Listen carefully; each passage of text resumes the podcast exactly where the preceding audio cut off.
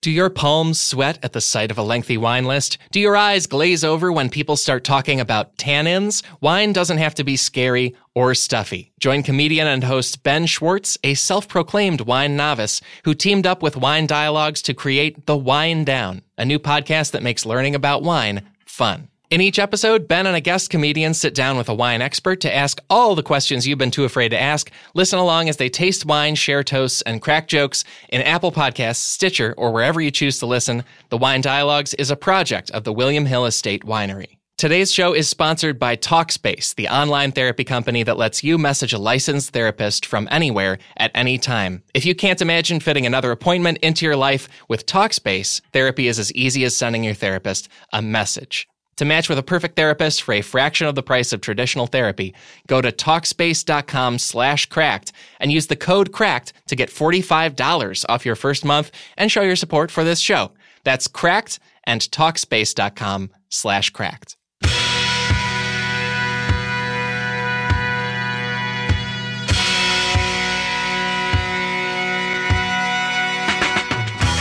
Hey there, folks. Welcome to another episode of the Cracked Podcast, the podcast all about why being alive is more interesting than people think it is. My name is Alex Schmidt, and I'm the head of podcasting here at Cracked. I am also known as Schmitty the Clam, and I'm also, also glad we dove into doing this episode. Anna Hossnieh and Shereen Younes are my guests. They host a fantastic podcast of their own called Ethnically Ambiguous about everything that goes into, as they put it, being brown in America.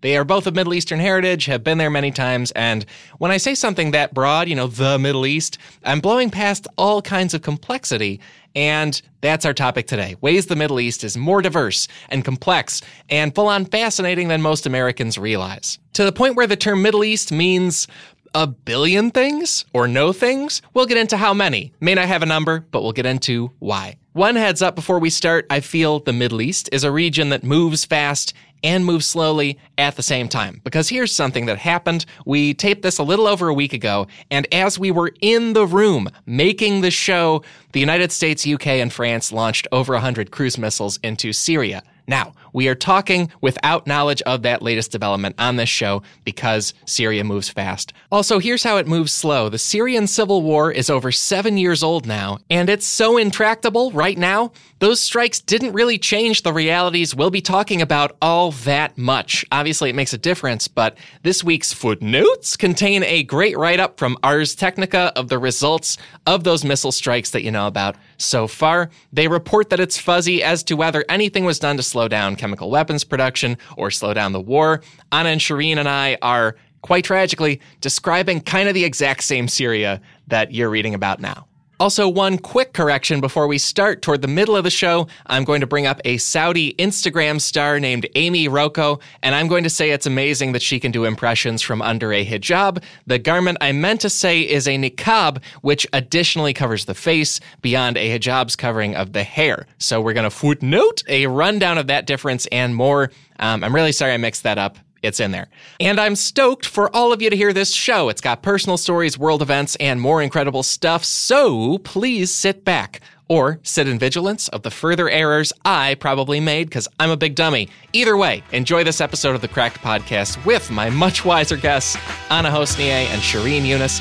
I'll be back after we wrap up. Talk to you then.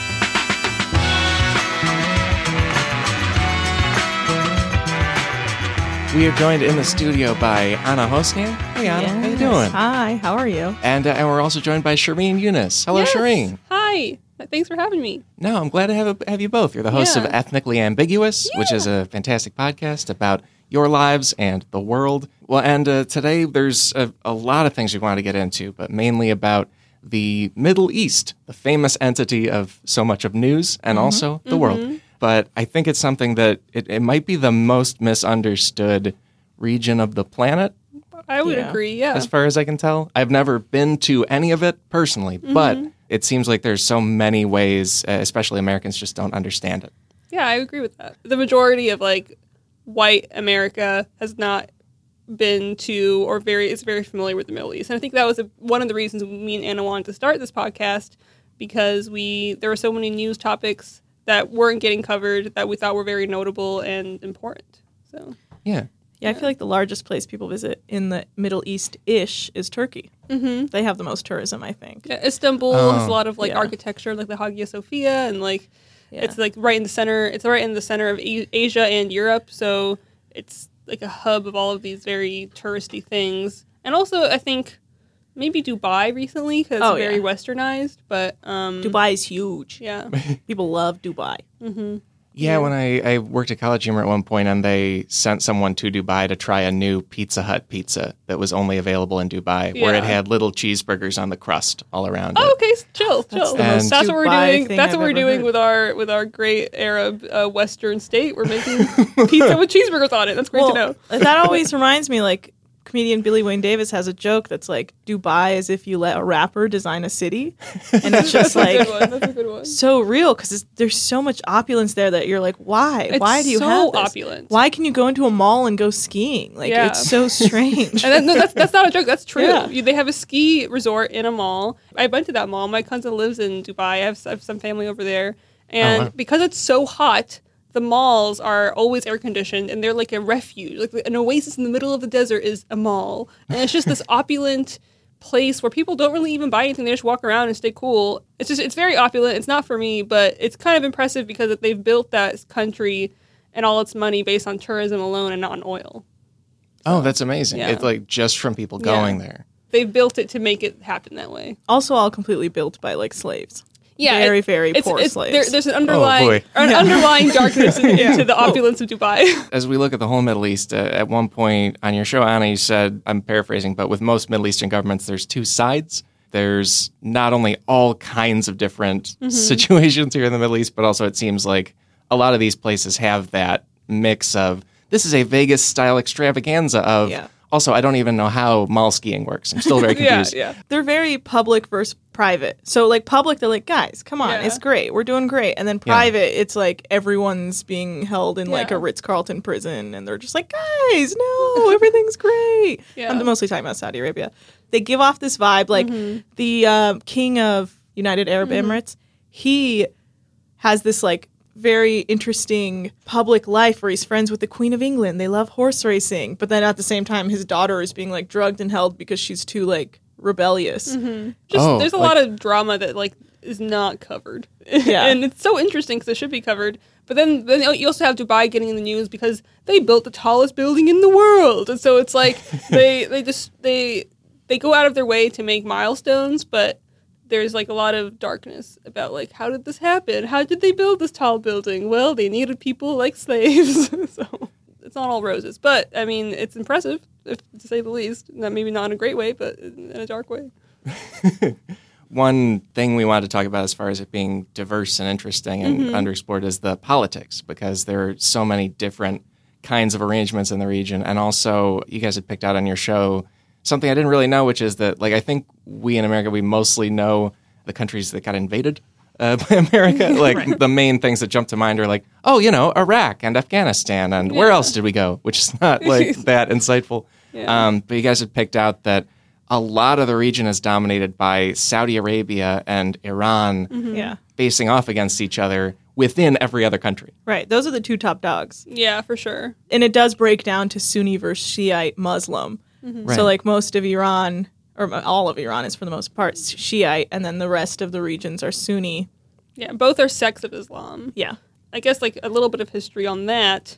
Even though they're part of the same religion, it's kind of like Catholicism versus Christianity. Like there's like very minute differences that have like separated them forever. And in, mm-hmm. in the case of Shia and Sunni Muslims, it goes back to when Prophet Muhammad died in the seventh century. And um, when he died, the Sunnis disagreed with who should be his rightful heir. And the Shia, the, the Shia Muslims, they wanted his nephew to be the heir ver- versus the Sunnis did not really acknowledge. They wanted the um, his friend Abu Bakr, who was like the the, the, the, the biggest caliph and like in their mind the rightful successor. Right. And so since then they've been disagreeing, and for the most part they all get along now. Like if in, in, in like in, the, in America, for example, like I had friends that were Shia and like growing up, and my my mom was friends with everybody. Not, there's no there's no like a modern Muslim. I don't think gives a shit. There's roots in Iran and Saudi Arabia that go so much deeper than that, and they don't let things go. And mostly Sunni Muslims follow like the word of the Prophet of Muhammad, and mm-hmm. Shiites kind of lean towards more their like Ayatollah, who's like their supreme leader of their country, to be like that's our god. So this Mm-hmm. is kind of weird separation, and I mean, there's a lot of differences, There's but at the same time, there's a lot of sure. they're the same. They're we're all Muslim. Yeah, they're, should they're- say that. Yeah, they're they're they, they both follow the Quran, and Yeah. they've just deviated as far as like the one like like what who to listen to as far I guess you know. Right. Um, but it's I mean in my opinion it's that we're all the same and we should all get along. But Saudi Arabia and Iran disagree, or their, their governments disagree, I should say. And Saudi Arabia is the home of Mecca, which is a very holy place for all Muslims right. because that's it houses the Kaaba, which is like this like basically like a big black cube for lack of a better description and that's where in the Quran like at least once a year a Muslim goes and ma- makes pilgrimage there. and ideally, once in your life, you're supposed to. Or go. not once a year, sorry, I meant once in a lifetime. Well, yeah, it, it happens once a year. Yeah. There's like a time when the pilgrimage happens, Mm-hmm. but then it's suggested if you are a devout Muslim person, at least once in your life, you should go. Like my mom has gone twice so far in Mm-hmm. her life. My parents have gone once. Yeah. Oh wow. So ideally, Yeah. Ideally, uh, like it's a it's a one time, like at least this time. Yeah. And then, so Saudi Arabia is a very holy place for all Muslims, and I think, and it's a Sunni country, and I think Iran being a Shiite country, there are some rifts that are created in that divide, but I, at this point, it just it goes deeper than that because now Iran backs Syria's Bashar al-Assad. And it, they're like friends with Russia now. And then Syria, just to be clear, is not a Sunni country or a Shiite country. Bashar is a member of the Alawite sect, which is not Muslim. they lean more towards like secularism. Yeah. It's got it's gotten like a bit of a just fuddled up together. But I think at this point, it's even beyond religion. It's straight politics. I agree. They're just like, I'm the big dog. Like, no, Yeah. I'm the big dog. Yeah, and it's I agree. just, Yeah. It's just a, a, a very weird, like, petty argument that It's so petty. will never end because they'll be like, no, I want to be seen this as like the person who's in charge. And at this point, it's like, no one needs to be in charge. Yeah. We all need to step back and look at the situation Yeah. we're in. but no one will do that. I think I think I get a little upset when Iran uh, sides with Russia with Russia too because I think like I was on the way here I got so livid because uh, on NPR I was listening to how Russia blamed the chemical attack in Syria that happened last week on England because the White Helmets are an English corporation and the White Helmets they say are notorious for staging chemical attacks that are fake news and that Wait a minute. to, to blame Bashar's Bashar's uh, regime, and I got so mad because the, Right. the the idea that a uh, um, humanitarian organization like the White Helmets, which it's a brilliant organization, they're doing so much good in Syria, but the idea that the Russians can say they made this up to damage the reputation of Bashar al-Assad is absurd because. There is evidence, there's so much evidence against that regime murdering its own people via chemical attacks and otherwise. The fact that Iran backs Russia's statement on that makes me furious. Because aren't, aren't the White Helmets? It's a Doctors Without Borders type Exactly. organization. So, so why would they want to do that? right, right. It would be like, you know who really did it? The Red Cross. no, exactly. man. it enrages me. It enrages me. this is breaking news that what you've just said about it. So I, I don't really know. But is this like the Russians being mad about the British being mad about the Yes. guy the Russians poisoned? In Yes, Britain? because they also like said, didn't they say the British did that as well? Yeah, They are blaming everything Yeah. on the UK at this point. They don't care. Yeah, but the Russians Man. are they're notorious for this like absurd propaganda they use that is so based on absurd lies. It's just so crazy that they get a, that they, they can get on stage and say these things. Like it was a speech that this guy made about like the, the white helmets and all this bullshit. And it's just like I can't believe it's just like Trump saying absurd stuff on stage, and there are Yeah. always people that will believe him, and there are always people that will believe uh, an absurdist Russian guy that's like England did it. The British did it. Duh.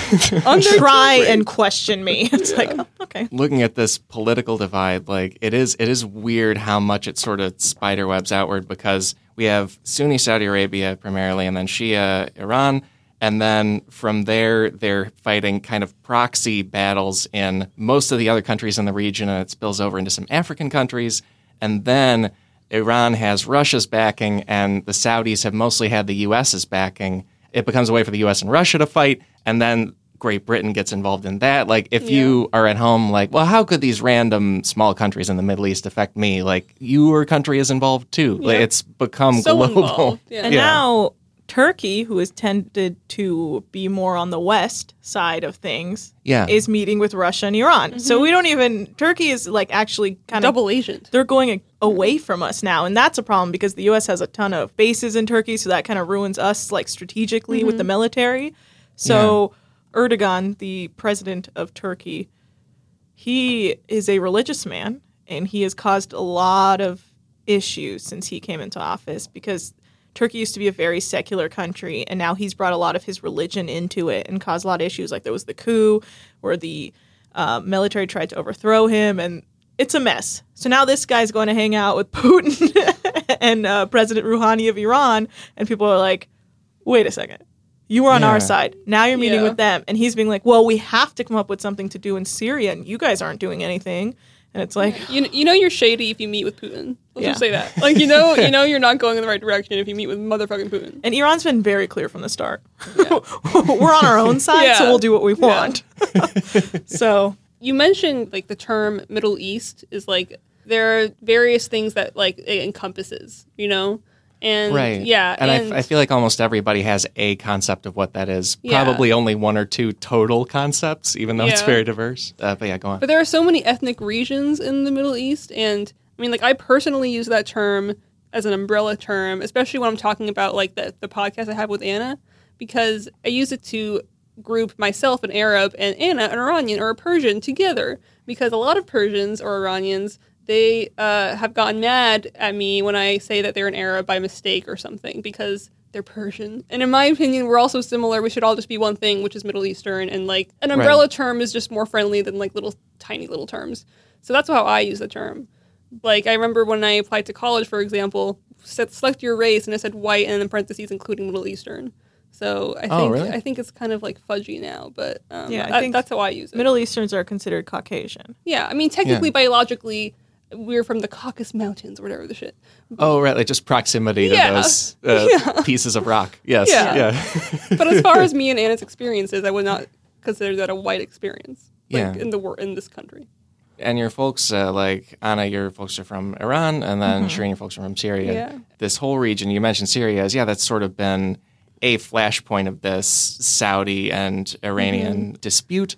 It's also a country where, and checking in on it, because I remember working at a site where I did a piece on the Syrian civil war in like 2012. Yep. And it was like, "This- we should be aware of this because we need to work on it and fix it soon. And now it's now. But apparently, half the country's population are now refugees, many of them mm-hmm. internally in the country. Yeah. It seems like it's just spilling out everywhere in the region mm-hmm. completely, and nobody's quite aware of it being not just going everywhere, but also the vast majority of the refugees still being in the Middle East. Yeah, they're they're because they've, they're displaced, and it's uh, really unfortunate. And the war has been going. I mean, I don't. I hate calling it a war because to me it's more of like a It's a genocide. it's a for the genocide. most It's a genocide. They're killing Yeah. everybody. the the government is is shamelessly k- killing its own citizens, and it's been going on now longer than World War II. And people are still like, "What's going on in Syria?" And it's like, I understand maybe like if you're if you're distant from the issue, you don't know everything, but at least being aware that it's the worst humanitarian crisis of like the last 200 years. So well, not including Yemen. not including Yemen's- Yemen, not including Yemen, which Ah. is another thing that people don't know about. Yeah. Like, You mean present day Yemen, Yes. like Yes. right now? Which is struggling hard due to a war going on within that country that Saudi Arabia has not helped with much either. And by that I mean they've tried to help, but they've mostly just accidentally airstriked a bunch of children over and over and over again. And If you really want to complete strategic failure. if, you- if you really want to just get sad forever, just look at Yemeni children pictures on Google, and It's not good. it's Oh just man. really Yeah. sad. and it seems really worth keeping track of as a person in America or a person who's not that on top of these things because I think usually these conflicts, especially in the U.S., I think we're very focused on the Israel-Palestine Yeah. conflict, and so we just see it as okay, these Middle Eastern issues. It's just one group versus another group locally, mm-hmm. but it's actually sort of. It seems like it's this much broader, interconnected thing, Yeah. all kinds of places. So like, if I look up a story about Yemen, it's about rebels in Yemen firing missiles into Saudi Arabia mm-hmm. Because there are all these different countries involved in one place. Well, that one, even when you blow it out more and more, we talked about this on an episode of Ethnically Ambiguous, that comes back down to Iran versus Saudi Arabia as Yeah. well, because Iran backs the rebels, Saudi Arabia backs the government. And when you like zoom out, it's back to Iran versus Saudi Arabia. And it's almost like all these little countries just get stuck in the middle and there's just no chance for them because It's just they become they become casualties of Iran and Saudi Arabia's petty little war, which a big war between each other. But yeah, it's just unfortunate that actual countries and civilians and children are becoming. and I feel like it doesn't help that now like a 30 year old runs Saudi Arabia. It- Mohammed bin um, Salman. Mohammed bin Salman. Yeah, I've seen him written up as MBS, Yeah. which is a Oh pretty my God. Last stylish name. with The Rock Yeah. at dinner. like, We got lunch with Dwayne Right. Johnson. yeah. really hitting it up all the LA hotspots. yeah. And he wants to modernize Saudi Arabia, but there is a lot wrong with how he has gone about his rule. One, he forced his way into power because he wasn't technically next in line. He went and got the guy Yeah. who was next in line and was kind of like, no, I'm next in line, and you're going to agree with that. And then basically held that guy in house arrest in his palace, which I always think is the funniest Yeah. thing that they're like, I'm in house arrest in my palace. Because one step back with it, I feel like with Iran and with Saudi Arabia, and looking at them, it seems like they've also been ruled each pretty unilaterally by one or two people for decades now. Mm-hmm. Like Yeah. in Iran, it's been they've had a supreme leader since the 1979 revolution, mm-hmm. and then there are only two people have held that position, and it's been the same guy, Khamenei, since 1989, I think. And then in Saudi Arabia, it's been one absolute monarchy Yeah. running the country. So when this crown prince MBS Mohammed bin Salman takes over, it's because his dad was like, okay, as far as I can tell, that's all it takes in the government. Yeah, government. because he's he's still crown prince. His father is king. yeah. Which, Yeah. but I think once they get past a certain age, they're kind of like, all right, man, what, what do you want to do? And then it's like almost like they're in a training, but for the most part, they have all control. Yeah. Yeah. But as, at the same time, they do have to respond to the religious clerics, clerics of their country. But I think with MBS, he's slowly been like, no, we're modernizing and you guys need to back off. And mm-hmm. I don't know what that's going to lead to. I don't know if there's going to be a rise of clerics. I don't know. Yeah. Probably not because it seems like he arrests and put and puts people in his Ritz Carlton prison. That's also true. He when he arrests people, he puts them in jail in Ritz Carlton I mean, Hotel. not the worst jail I've heard. yeah, I don't. It's, So- it's interesting though because so many rulers of Arab countries have gotten into power via force. Like in Syria, even Bashar al-Assad's father, he got into power via military coup. He was in charge of the military, and then that family has been in charge since the '60s, basically. That one family. Wow. So Yeah. Yeah. I feel like once anyone gains power in an Arab country, they just refuse to let it go. It's just That's coups are huge Yeah. in the Middle Huge. East. Huge. They love it. They same love thing. coups. Same thing with Iran. It was like the uh, the Shah's family, Reza Pahlavi, his family, the king of Iran. His family took control from a coup d'état from before, Mm-hmm. and then they got overthrown from a coup d'état that led to like an aggressive Yeah. religious Islamic takeover. coup So after coup after coup. that's how most of the Middle East moves along in history. Is like, oh, there's another coup. not like an they election, tried, but a coup. they tried to overthrow Erg- Erdogan with a coup. That didn't work. So Mm-hmm. Yeah. In Turkey, right? Yeah, it does seem like. I mean, there are coups all over the place throughout history. It seems like when one family continues to rule a country in the Middle East, that helps deepen these grudges, right? Because like it's it's almost like if the Cold War was going on and we still had Kennedy and Khrushchev in power, still like of course they would be mad at each other. They've been fighting for decades Yeah. in this That's imaginary world. grudge, you yeah. know? Yeah.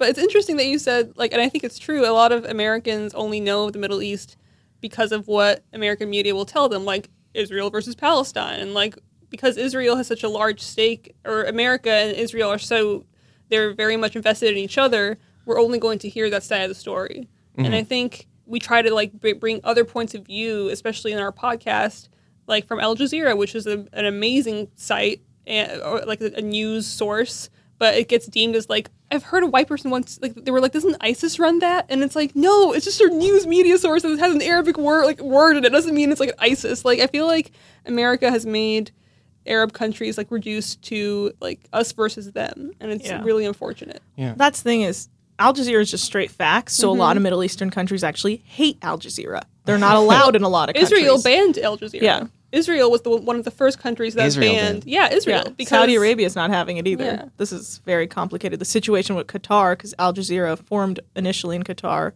they were telling them because there was a whole um, blockade happening with Qatar because of truly some And of the pettiest recent, stuff. right? Yes, Like that's, that's- very yeah. petty. That that also, I'll give a quick breakdown of that. So Qatar's website was hacked by UAE. United uh, Arab Emirates, who denies this to this day, but the FBI has come out and said there is actual evidence that show Sorry, like their their website, just their like web, the their main website? Qatar ha- website was hacked that said Iran's a great place. We want to be just like Iran.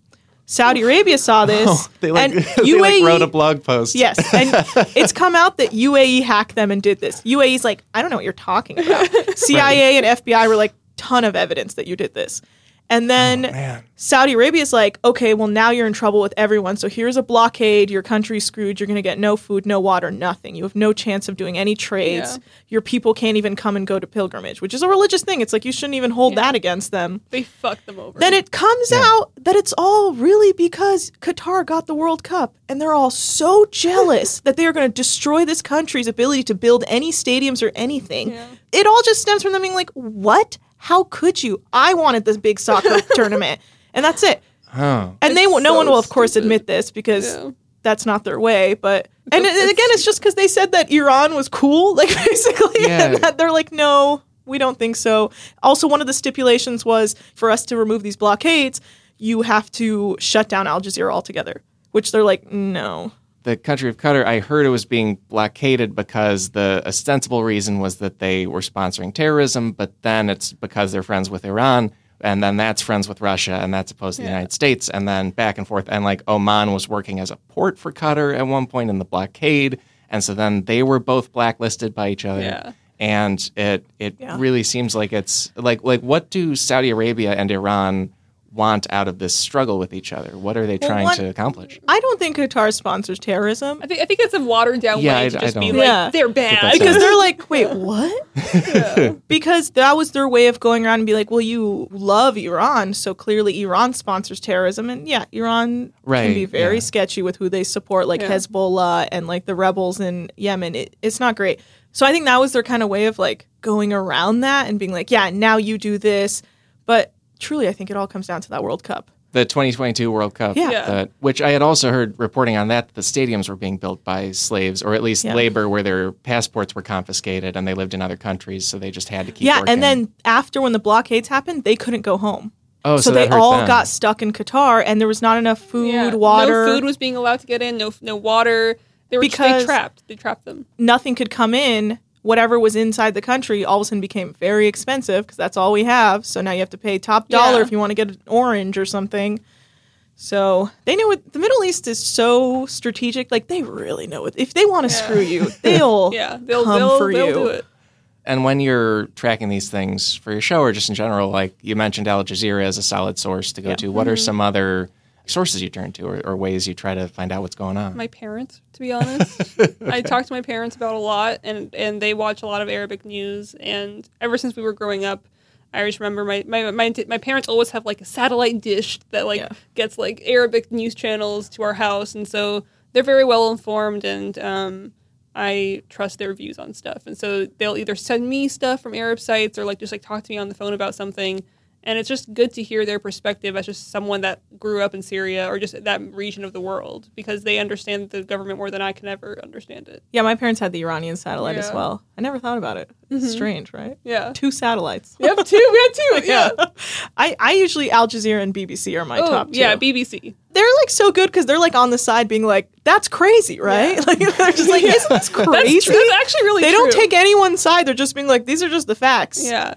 You, you, you don't understand how many times I'll read like an American news article and then there's like subtle things that they do that show their bias, even though they're it's not a biased article on the surface. Even the the title will be like Israel victim to blah blah blah blah. It's like they're already trying to sway your opinion, and little verbiages here and there just like they, they get me mad because there's obviously a reason why they're doing that. So I, Yeah. I I trust more sources that are outside of that. one story that jumps to mind for that for me is reading about refugees from Syria and, Mm-hmm. and the numbers of them and trying to go places. And like most of the journalism I read about that is whether or not the U.S. will accept thousands of Right. refugees from Syria when there's millions of people who need a place to go, and the vast majority of them ha- have ended up in Turkey. They've ended up in Jordan. They've ended up uh, just in different parts of Syria than where they lived originally. Mm-hmm. Yeah. And this is all from a piece in The Guardian. Apparently, in Lebanon, they tried to take in Syrian refugees, but already were spending too many resources on, well, not to say too many, but they were spending a lot of resources on refugee camps for Palestinian refugees for decades already. And so they Mm-hmm. Yeah. were like, we're a small country and like, It's a we're trying to find country. room. Like, can anyone else Yeah. help? And some are going over to Greece. and to stuff. Greece and uh, Africa, like northern Africa. Yeah. So they, Yeah. they go where they can, but But it's yeah, it is unfortunate because they make it seem like this like all these numbers without even realizing that like they're children and they're women and they're like each of these people they have nowhere else to go. And an article in Al Jazeera about Syrian refugees will humanize them. And I feel like a Western article won't try to do that. It'll just try to make it seem like a nuisance. also didn't Trump say the Christian refugees can come? Yeah, exactly. There was at one point Yeah. last year he said it's Christian refugees can come and that's it. Christians because only. because he was all about that Muslim ban, and that's even more damaging when our president is villainizing an entire religion that's one the third most populous religion. Then what good does that do? It doesn't do any good to anybody. Well, and yeah, and also it seems like in at least trying to study the Middle East or get to know about it, there's also a lot of inter-Muslim violence in a way that is probably underreported to someone who thinks it, Mm-hmm. that it's just Muslims going after the rest of the world or something somehow. I think Yeah. our listeners are universally smarter than that, Yeah, but I mean, it's like, a viewpoint I've seen around. Muslims don't like ISIS. Like ISIS is not Islam. Like every Right. Muslim will tell you that like that's extremism. The Ku Klux Klan did not define Christianity, even though they were based Christianity. Right. And that same example is true for ISIS. Like my whole family is Muslim. I was raised Muslim. I'm, I'm not anything anymore because I'm dead inside. But um, I mean, it's true. My mom lost faith after what happened in Syria, so that's kind of sad for her. ISIS, I feel like, has been for as far as Western media is concerned. It's called the Islamic State, and I think that's so damaging because it's not Islam. It's an extremist, disgusting thing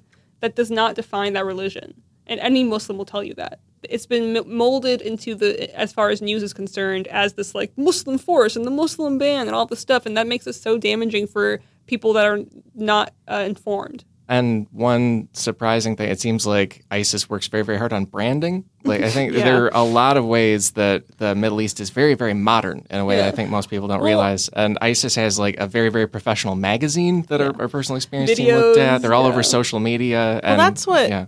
The way I always bring this up that I think is the funniest thing is that terrorist groups have spokespeople, and that is crazy to Yeah. me. Like, how did like who did you intern with? Like, who? How did you get this gig? what, what was the interview process who like? decided you're the communications guy? Like I, I never Right. understood that. Like, oh, you know, I started with the Houthi rebels and then I went to the Hezbollah and you know now I'm with Al Qaeda. do you, You, know? do you have referrals recommendations you work your way up the ladder to be like, yeah, now you know what? I'm at, I'm with the big dogs, ISIS. We're- We're looking for a rock star. Yeah. uh, no coffee fetching, all action. Like, photoshop skills you know Yeah. yeah, it's crazy. Like they have a huge network. they're A lot- utilizing social media you Yeah. know? yeah. yeah, at ISIS. Like, Yeah. oh god, jeez. tag us at isis Yeah. And that's the thing is they will claim all responsibility for any terrorist attack, even if there's not really much connection to it. They'll be like, yeah, that was us. And it's like to a point Wait, where what you're did like, what did, that happened recently about like it was something completely unrelated and they were like that was us it was it was, it was You're talking about Las Vegas? Yeah. Uh, yeah, they claimed Las Vegas, which we were like, no,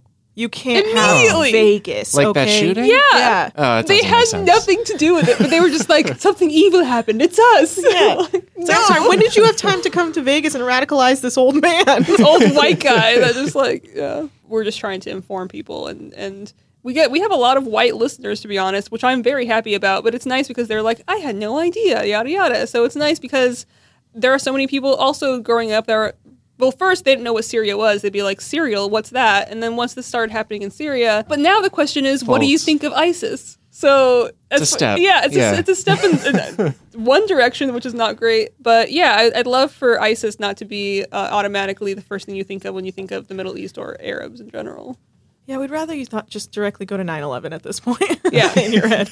Quit thinking about ISIS. Remember how 9-11 went down?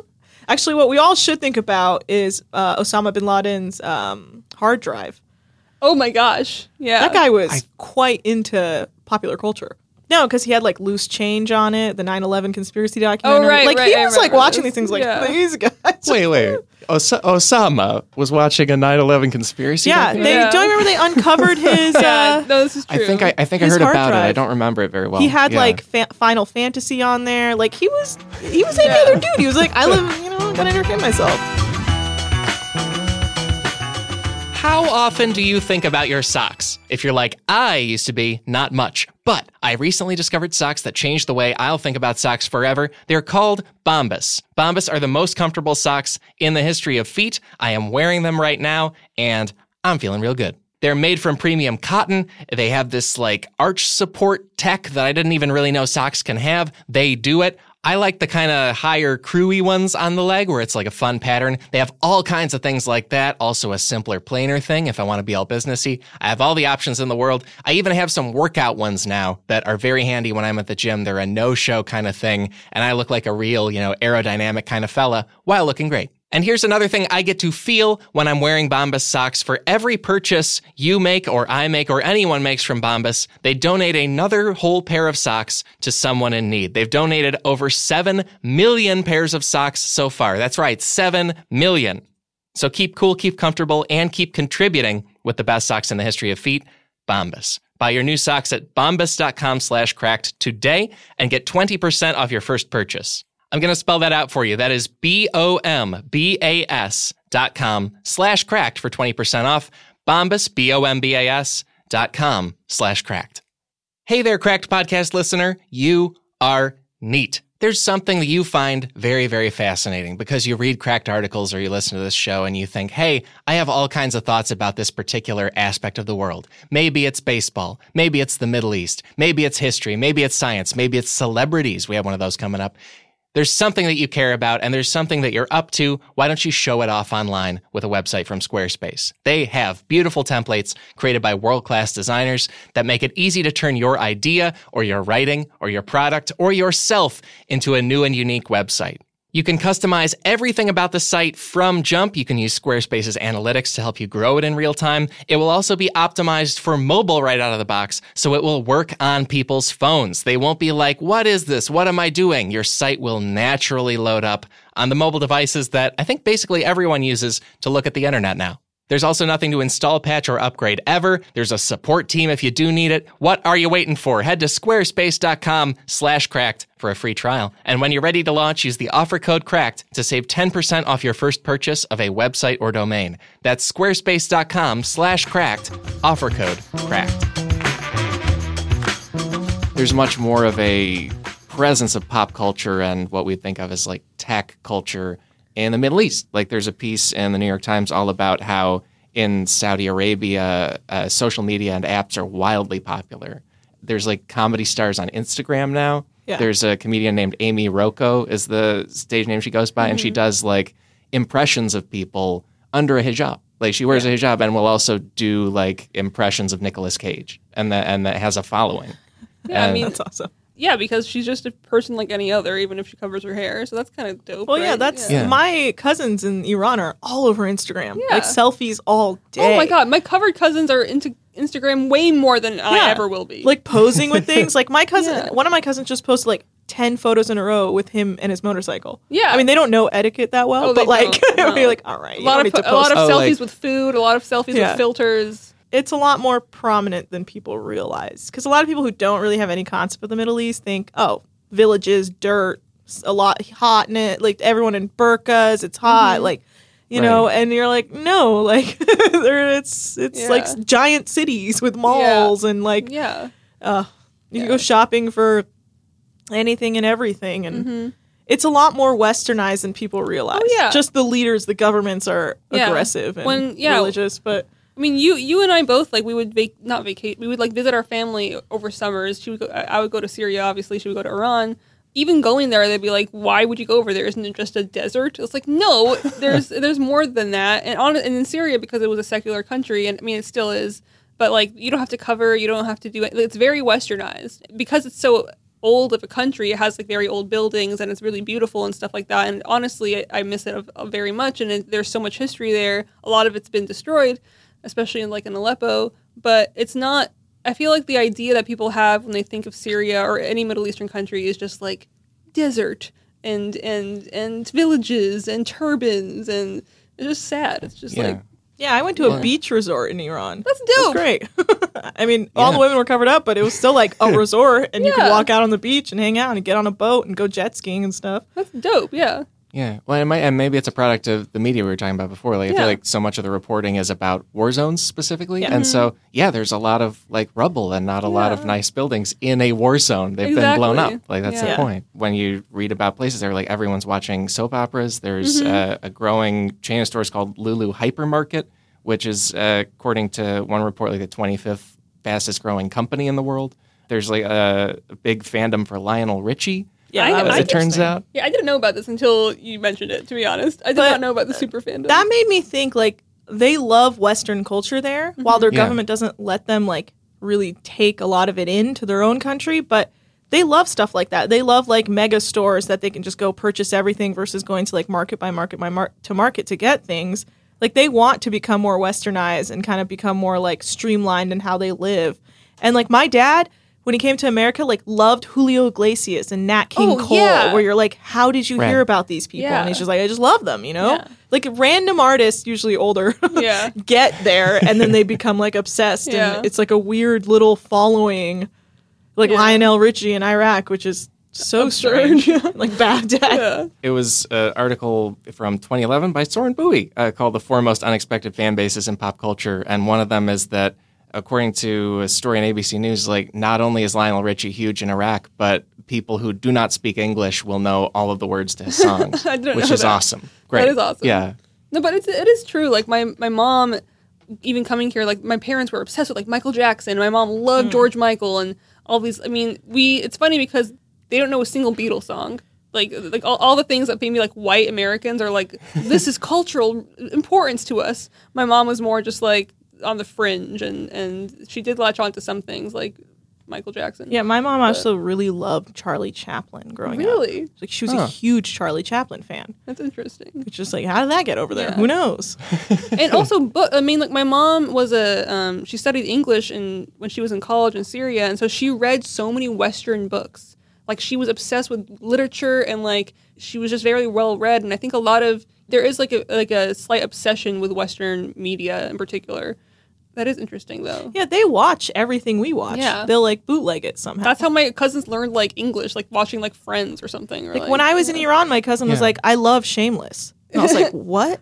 How have you seen Shameless?" And he's like, "I just love it. It's a great show." they're I'm the, like, the the king of That- bootlegs the "Yeah, middle east they can get anything and everything. They Yeah. all have VPNs. They know how to break through all the like site blocks. They know what they're doing." yeah Yeah, because I've even seen reported like after each Game of Thrones season, there will be some kind of port, report like once again, Game of Thrones, the most pirated show in the world. Yeah. And I think the the read on that is often like, look how many people don't want to pay for HBO, but it's also like, no, look how many people that's the way they can get it, Yeah. and they really, really, really want to, so Yeah. they do. It's, I think it's like a, a mix. Like it's either dubbed English stuff that are that's shown in the Middle East, or there's actually a really booming entertainment culture in the Middle East. Like my parents, even here, they watch the uh, Arabic version of The Voice, which is based in Lebanon. They're obsessed with it. Like like so many Arabs all over the world follow this one show, and I think a lot of Arabs everywhere, and Middle Easterners in general, will they, they either watch the dubbed versions of Western stuff or they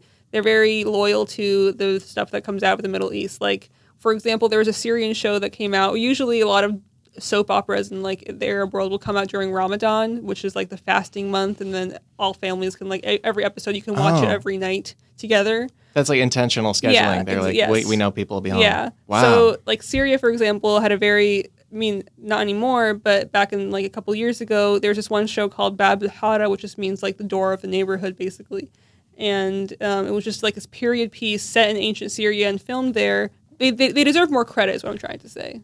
To be, to, to they do have a very big foot in that enter- entertainment industry. They just don't get a lot of. Uh, In. Iran, like you were saying, like Turkish soap operas are huge. Like I watched so many of Oh, them. Oh, same. I don't same. know what I don't even know what was going on half the time. I was just like, who did what? Yeah. And I would be so deep in them for that time that I was there, Yeah. and then I would leave and never think about it again. But they're huge there. They also have like Turkish versions of like reality shows, like Big Brother, or like dating shows where people get kicked off. A lot of spin offs for sure. yeah, with any like international formatting and stuff, like I'm just curious how different the Arabic voice is because the American voice is amazing, and I'm sure it is too. But like, it's probably very, very templated the same. Even it's exactly the same, but just in Arabic. A couple years ago, the winner of The Voice was um, from Syria, and so you can vote on your phone or something. So all my parents were just like, "Vote for this the, guy to win! Vote for this guy to win!" and ended up winning. So it's just like I think it's just a way for people to like unite and and watch one thing together, regardless of like if you are, were Arab and moved to Greece or if you moved here or whatever. They all watch like the Arab Voice, for example. I'm just giving that example, but it's kind of nice, you know.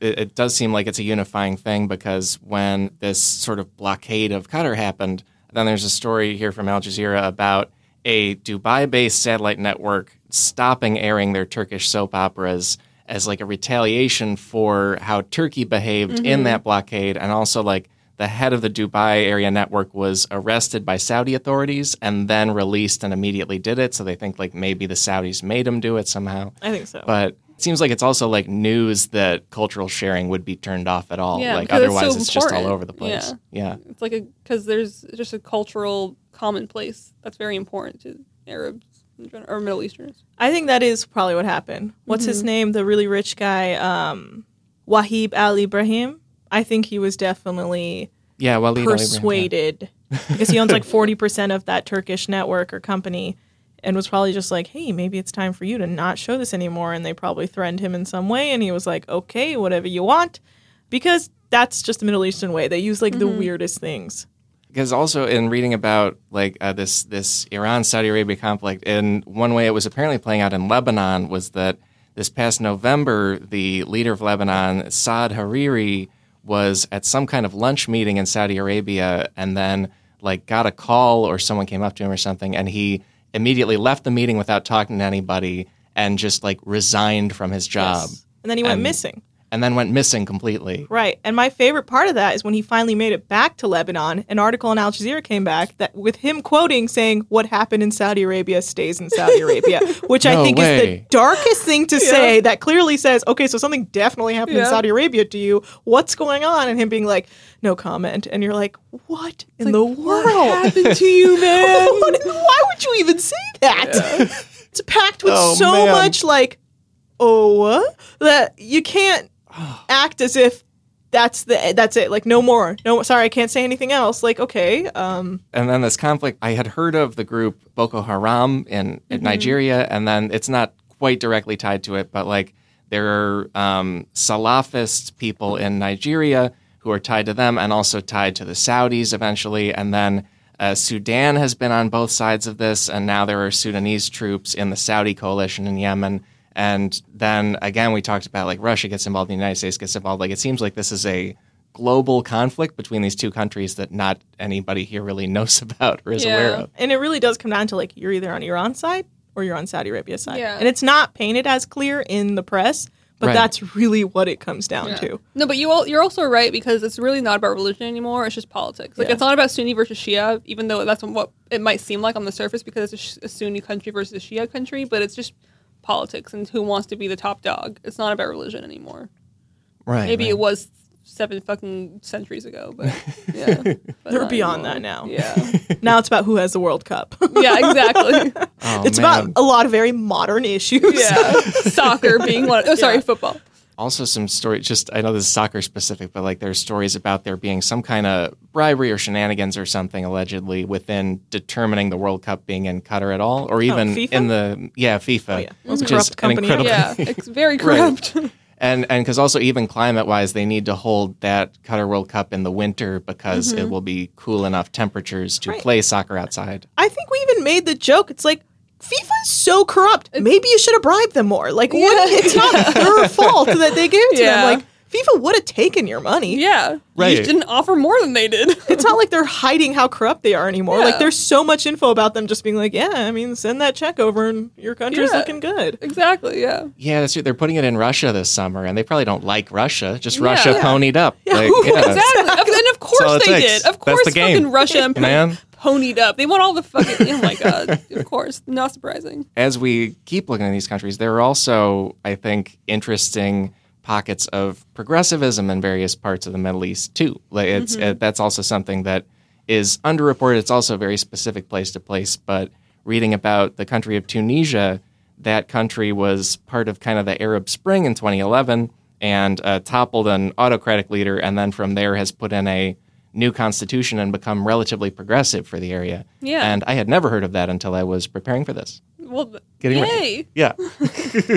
Uh, yeah, I, I wasn't too aware too much of um, Tunisia, but Yeah. Pakistan is big with um, like LGBT communities and trans community in Pakistan. Mm-hmm. Yeah. They don't get Wow. treated great, but they're out there, and I think that's very important. It's a step in the right direction for sure. yeah. Whereas in particular in Karachi or, or elsewhere in the country or Um, Karachi, I think I think it's mostly bigger cities where they can because you know, once it's the smaller the village, clearly there's going to be less tolerance. Mm-hmm. yeah, stuff that's culturally. it's sort of a phenomenon everywhere, I guess. Yeah. yeah, Yeah. The Middle East is more progressive than people want to believe. You know, like even in Syria, I mean, you would walk around and you would see guys holding hands. It's not, and people would just, I mean, they wouldn't be like, yay for you, but they would just let it happen.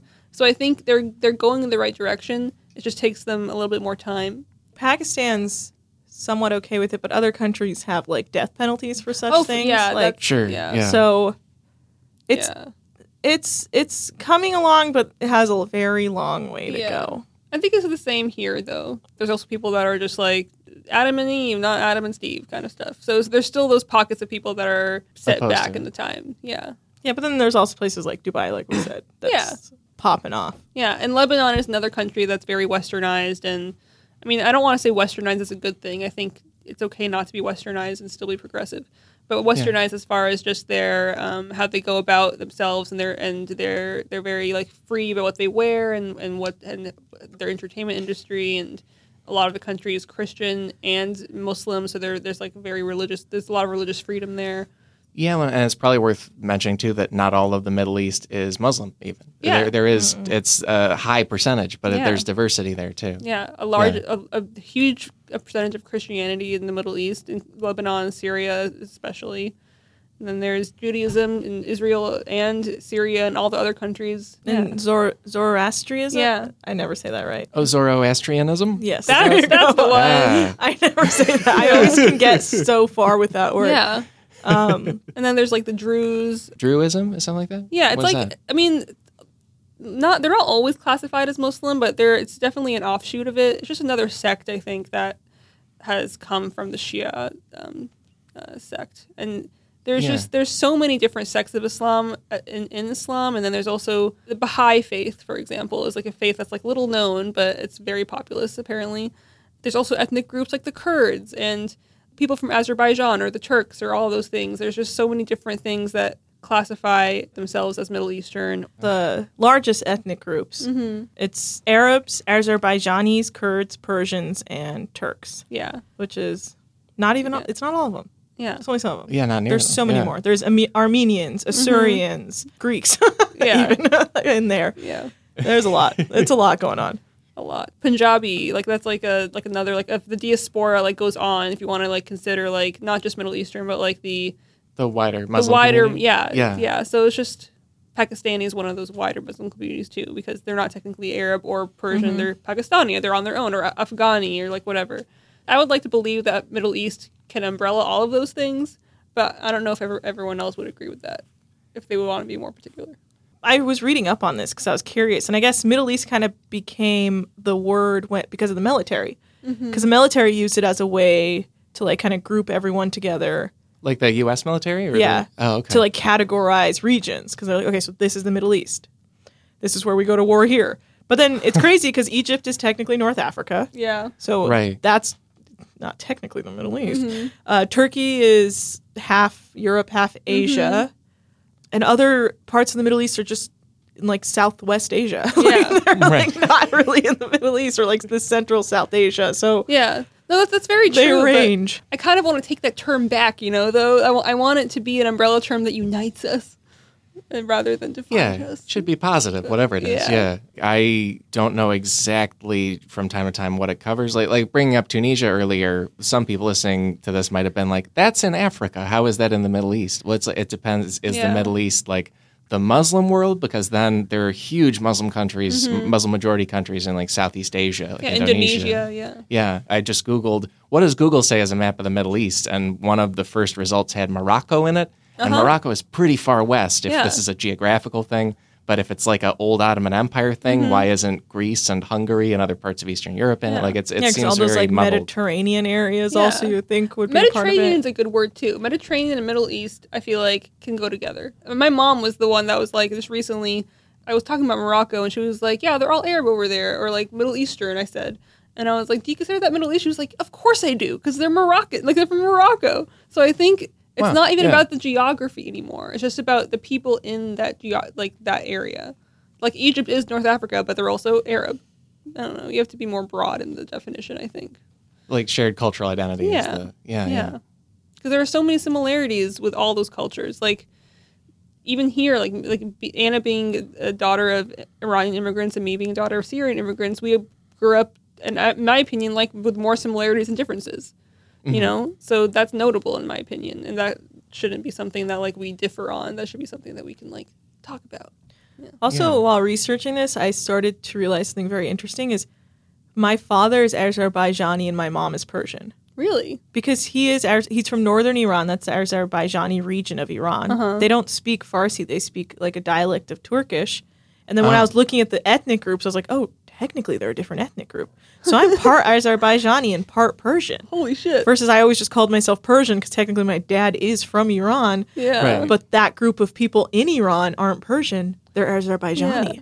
there's also things we can get into with not only as the Middle East, a lot of things in common amongst various places, but also there are specific things you guys have talked about on your show and in your lives that are specific to Syria or Iran. Like uh, both of, both countries recently had their New Year's holiday, Yes. uh, which are each different and their own thing. they have a lot of little small connections like spring and like the start of like the spring equinox the vernal equinox i think that's what it's called yeah. Yeah, iranian new year just passed on may 20 uh, march 20th which is first day of spring which is when the vernal equinox happens i believe the day and night are exactly the same amount of time yeah, it's the new year and it's like the refresh of the Iranians like lives. Like people do a lot of spring cleaning. You uh, fix things that are broken in your house. You get a new outfit to start the, the year off, and then you um, it lasts about 13 days. It ends with like this Nature Day celebration. You go and hang out in nature with your family, and you send off your um. So it's part of the uh, haft-seen, which is what you set up for Iranian New Year, which is um, I have seen. it's seven items you put on a table that all start with the letter S in Farsi. So it's like an apple, grass, uh, vinegar, like this kind of sweet pudding, garlic. And you put it on a table, and it, it everything represents a different thing, like wealth and and health and and and humanity. It, it's all, all this stuff, and part of the little grass structure that you have, you go and you put it in the water and float it away on Nature Day to almost like get rid of it and send it off. And some younger women will like tie a bow on it to be like, oh, I hope this finds me a man. Which I don't know. Well, I've never done that. It's a really it's, It's a all- really beautiful celebration. Very traditional. Yeah. It's based in pagan times too, and Syrian New Year, which I actually learned about recently because I didn't really know was a thing, but it's also based in pagan celebration of spring, mm-hmm. and it used to be celebrated around like around the same time, March twentieth, all the way to April first, which is like the big celebration. And this is before April Fool's Day was a thing. When they changed to the Gregorian calendar, when the Pope Gregory the fourth, I think, changed to the Gregorian calendar. He wanted to change the day of Easter, and that's a big reason why uh, the Syrian, like April Fool's Day, happened because the people that still followed the Syrian calendar became fools and April Fools. So I thought that was really cool because Syrian New Year was so similar to Persian New Year, and I had no idea. It's all about springtime and the celebration of of the rebirth, and specifically the Sumerian goddess goddess called Ishtar.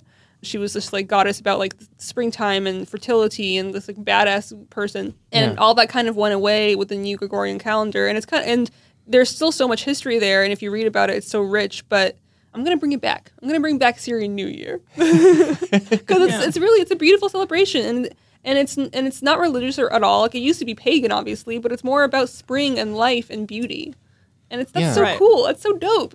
Yeah, it's interesting because a lot of these date before Islam. Yeah, way Yeah. before, way before. And, and I think in America, there's just sort of a flattened out impression of cultures all over the Middle Yeah. East where it's just Islam Yeah. and maybe some historical stuff that happened, and that's it. I, I think it's a really beautiful thing to celebrate and and the fact that Syrian New Year was so similar to Persian New Year kind of made me like like a little envious of Iranians to be honest because I was like god they still celebrate this thing that's so cool and like Yeah, it's it's Iranian New Year's quite prominent. Yeah, still, yeah. which I feel like you made it kind of sound like Syrian New Year's not as Syrian New Year, my, my mom even learned about it recently. Like it, it's something like they, they still sing songs about this goddess Ishtar in Syria, but no one really knows anything about her. Like it's more Okay. this like thing that used to be prominent for us, but because everyone became an April Fool that still celebrated it, it kind of became this joke. And like the April first changed from being Syrian New Year to April Fool's Day. So Man. so that it kind of just like made a, a mockery of it, and that's really sad. yeah, that the timing of that that Yeah, stinks. because their New Year was April 1st. And so when New Year got changed to January in the Gregorian calendar, everyone that still followed the old calendar became an April Oh. Fool. The origin of April Fool's Day originates in that change. Oh wow, I didn't know yeah. that. I didn't know either until like a month ago when I learned about this topic because my, my, my, I was born on April Fool's Day or April 1st. And so my mom was like, by the way, there's a lot more history to your thing, which is very important for Syrians. Because I, I think I thought April Fool's Day was like not quite one of those internet made up holidays because the internet didn't Yeah. exist quite yet, but just kind of one of those things No, that people it's historically were like, based. "Yeah." Historically based so a lot hard. in Syrian New Year. to be like, Yeah. how dare you go by the other calendar, you fool? and then it became this like pranky holiday and now here we are so it's very Man. interesting and i'm gonna bring it back i'm gonna bring back april fool's day being my day my Yeah. syrian new year That was a long ago Pope. Let's not let yeah him stop us. yeah Greg. he called Uh, it out to himself Gregory gregorian calendar fucking egotistical bastard It's sort of another calendar thing, but I learned recently that there are different weekends in different countries in the Mm-hmm. Middle East, and also some of them are shifting them like the past few years as we speak. Yeah, Iran's weekend is Friday, Saturday. yeah same in in syria i mean i think most muslim countries or middle eastern countries friday is the day it's like the sunday of, of, of the muslim world like you go to, to the mosque on a friday so the weekend becomes friday saturday just because of that holy day It's Thursday, Friday in Iran. I just confused myself. Yeah, Thursday, Friday. Yeah, yeah. They also get like a month off for Iranian New Year, which is crazy to me. That's like their Oh, Christmas holiday. so like still now-ish. Oh, yeah. when we're taping this. Yeah, in yeah. mid-April. Yeah. yeah, yeah. Wow. Because my dad just went to Iran, so he'll. A lot of my cousins will have time off to hang out. With the weekend thing, yeah, Saudi Arabia in 2013 switched to Friday, Saturday, but to, to try to fit international business better. Because Yeah, I heard they're all looking. They're like considering it, Yeah. but to be closer to like a Western style of weekend, it's weird. I you never think when you go there and you're like, what do you mean you have Friday or Thursday and Friday off? yeah Doesn't make sense. Right. I can't wrap my mind around it. you just have like- to, yeah i guess you just have to remember that friday is their holy day and that's gonna, always going to be a day off regardless of where it is For one thing, I, I didn't know that the term Middle East comes out of military planning in the United guess States, so. or at least us using it in the Yeah. United States. Do you foresee a point where the U.S. like has a better understanding of the Middle East, like as a public, you know, like uh, understanding who's there or what's going on there, and, and what that would even come from? I don't know. Maybe as younger people mm-hmm. do more stuff like podcasts and stuff, and people are listening and have long commutes, they have to listen. Yeah. They might learn, but it's hard because so much of the Middle East, like Middle East, will always just be a war zone. Literally, only Huh. because weapon sales. That's Yeah. runs our entire economy is how much money we make in the Middle East for off weapon sales. So it'll always be a war zone. So I think the context that they'll always know the Middle East is the place where war exists, and un- Yeah. that's very unfortunate. But I feel like that's just kind of Yeah. how it is right now, and it'll be a very long time before we see the Middle East as more than just a place where people go fight. I have a little bit of faith in the younger generation, though. Like children of immigrants, like Anna and I, are like people that we know or, ha- or have connected with that are descendants of Arab or Middle Eastern or Persian people, and they have they want to have a voice and represent themselves in a bigger way. So I have faith in those people, I think, and I hope I'm around long enough to see that come to fruition. Yeah, it does. It does seem like having the internet at least helps a lot. Mm-hmm, like, Yeah. Not only being able to keep in touch with people, but also like obviously the internet keeps up a lot of the broadcasting we get about it's always war, but it also Yeah. you can go find a lot of things we found for this Yeah, too. exactly. I feel like the 24 hour news cycle, it's interesting, but I don't think it helps with the Middle East in any way mm-hmm. because that will always, unless like truly like they're like, hey guys, we're having a great time out here in the Middle East. There's this new theme park. Like it, I, I, it's usually just like yeah. this person blew up this person or this person airstrike this person. So mm-hmm. I feel like having like Twitter and Instagram helps because there's more representation of human beings in these countries like doing normal things. But then with like 24 hour news cycles, I think that hurts it more Yeah. because it's just like this Yeah. constant thing of like this bad thing happened, this bad thing that happened, this bad thing happened. Who can we trust? Who can we trust? Who can we trust? And it's like mind numbing. in terms of relations with those countries, I feel like one thing that not you, the three of us, but like one thing that the country could do is just make more of an effort diplomatically to get to know those places. Yeah. In- In particular, right now, because there's like a really, really under put together State Department. Um, the foreign policy, it's a magazine called Foreign Policy.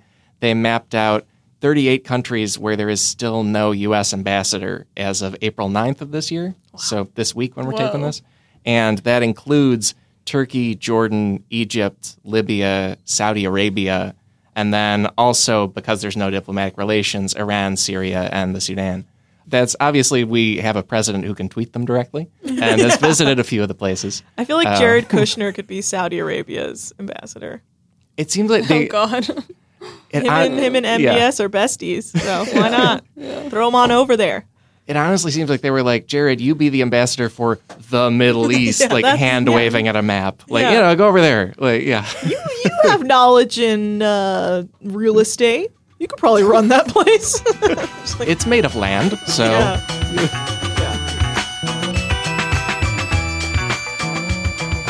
Folks, that is the episode for this week. My thanks to Anna Hossnieh and Shereen Younes for taking the time, sharing their stories, and leading me down a very satisfying Google trip to find out how people ski inside a mall in Dubai. You will find footage of that in our footnotes. It's it's better seen than described, so go look.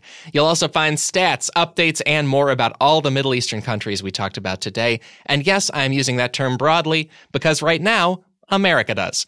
And please check out Ethnically Ambiguous. There's a link to their feed along with Anna and Shereen online. Aren't they great? Hear them more. And if you want to hear this show live, the Cracked Podcast is back at UCB Sunset on Saturday, May 12th, with a show all about bizarre secrets behind the foods we eat. Tickets should go on sale next week. Mark your calendars in the meantime.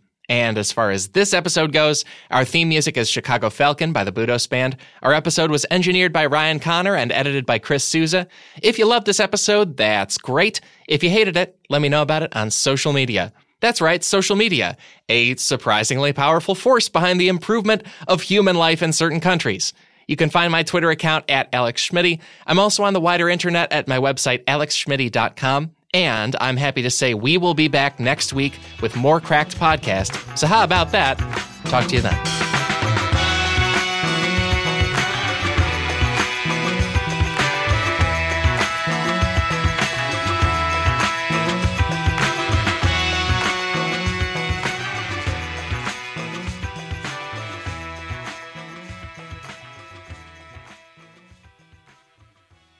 Today's show is sponsored by Talkspace, the online therapy company that enables you to improve your mental health from anywhere at any time. Get matched with a licensed therapist from over 2,000 choices and message them whenever you need to. No commutes and no judgments. For a special offer for our listeners, visit Talkspace.com slash cracked and use the code cracked to get $45 off your first month and show your support for this show. Talkspace. It's therapy for how we live today.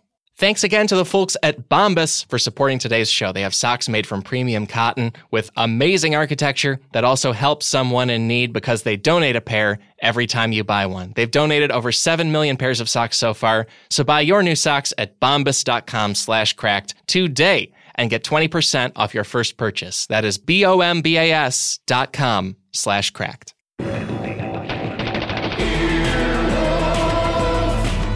This has been an Earwolf production, executive produced by Scott Aukerman, Chris Bannon, and Colin Anderson.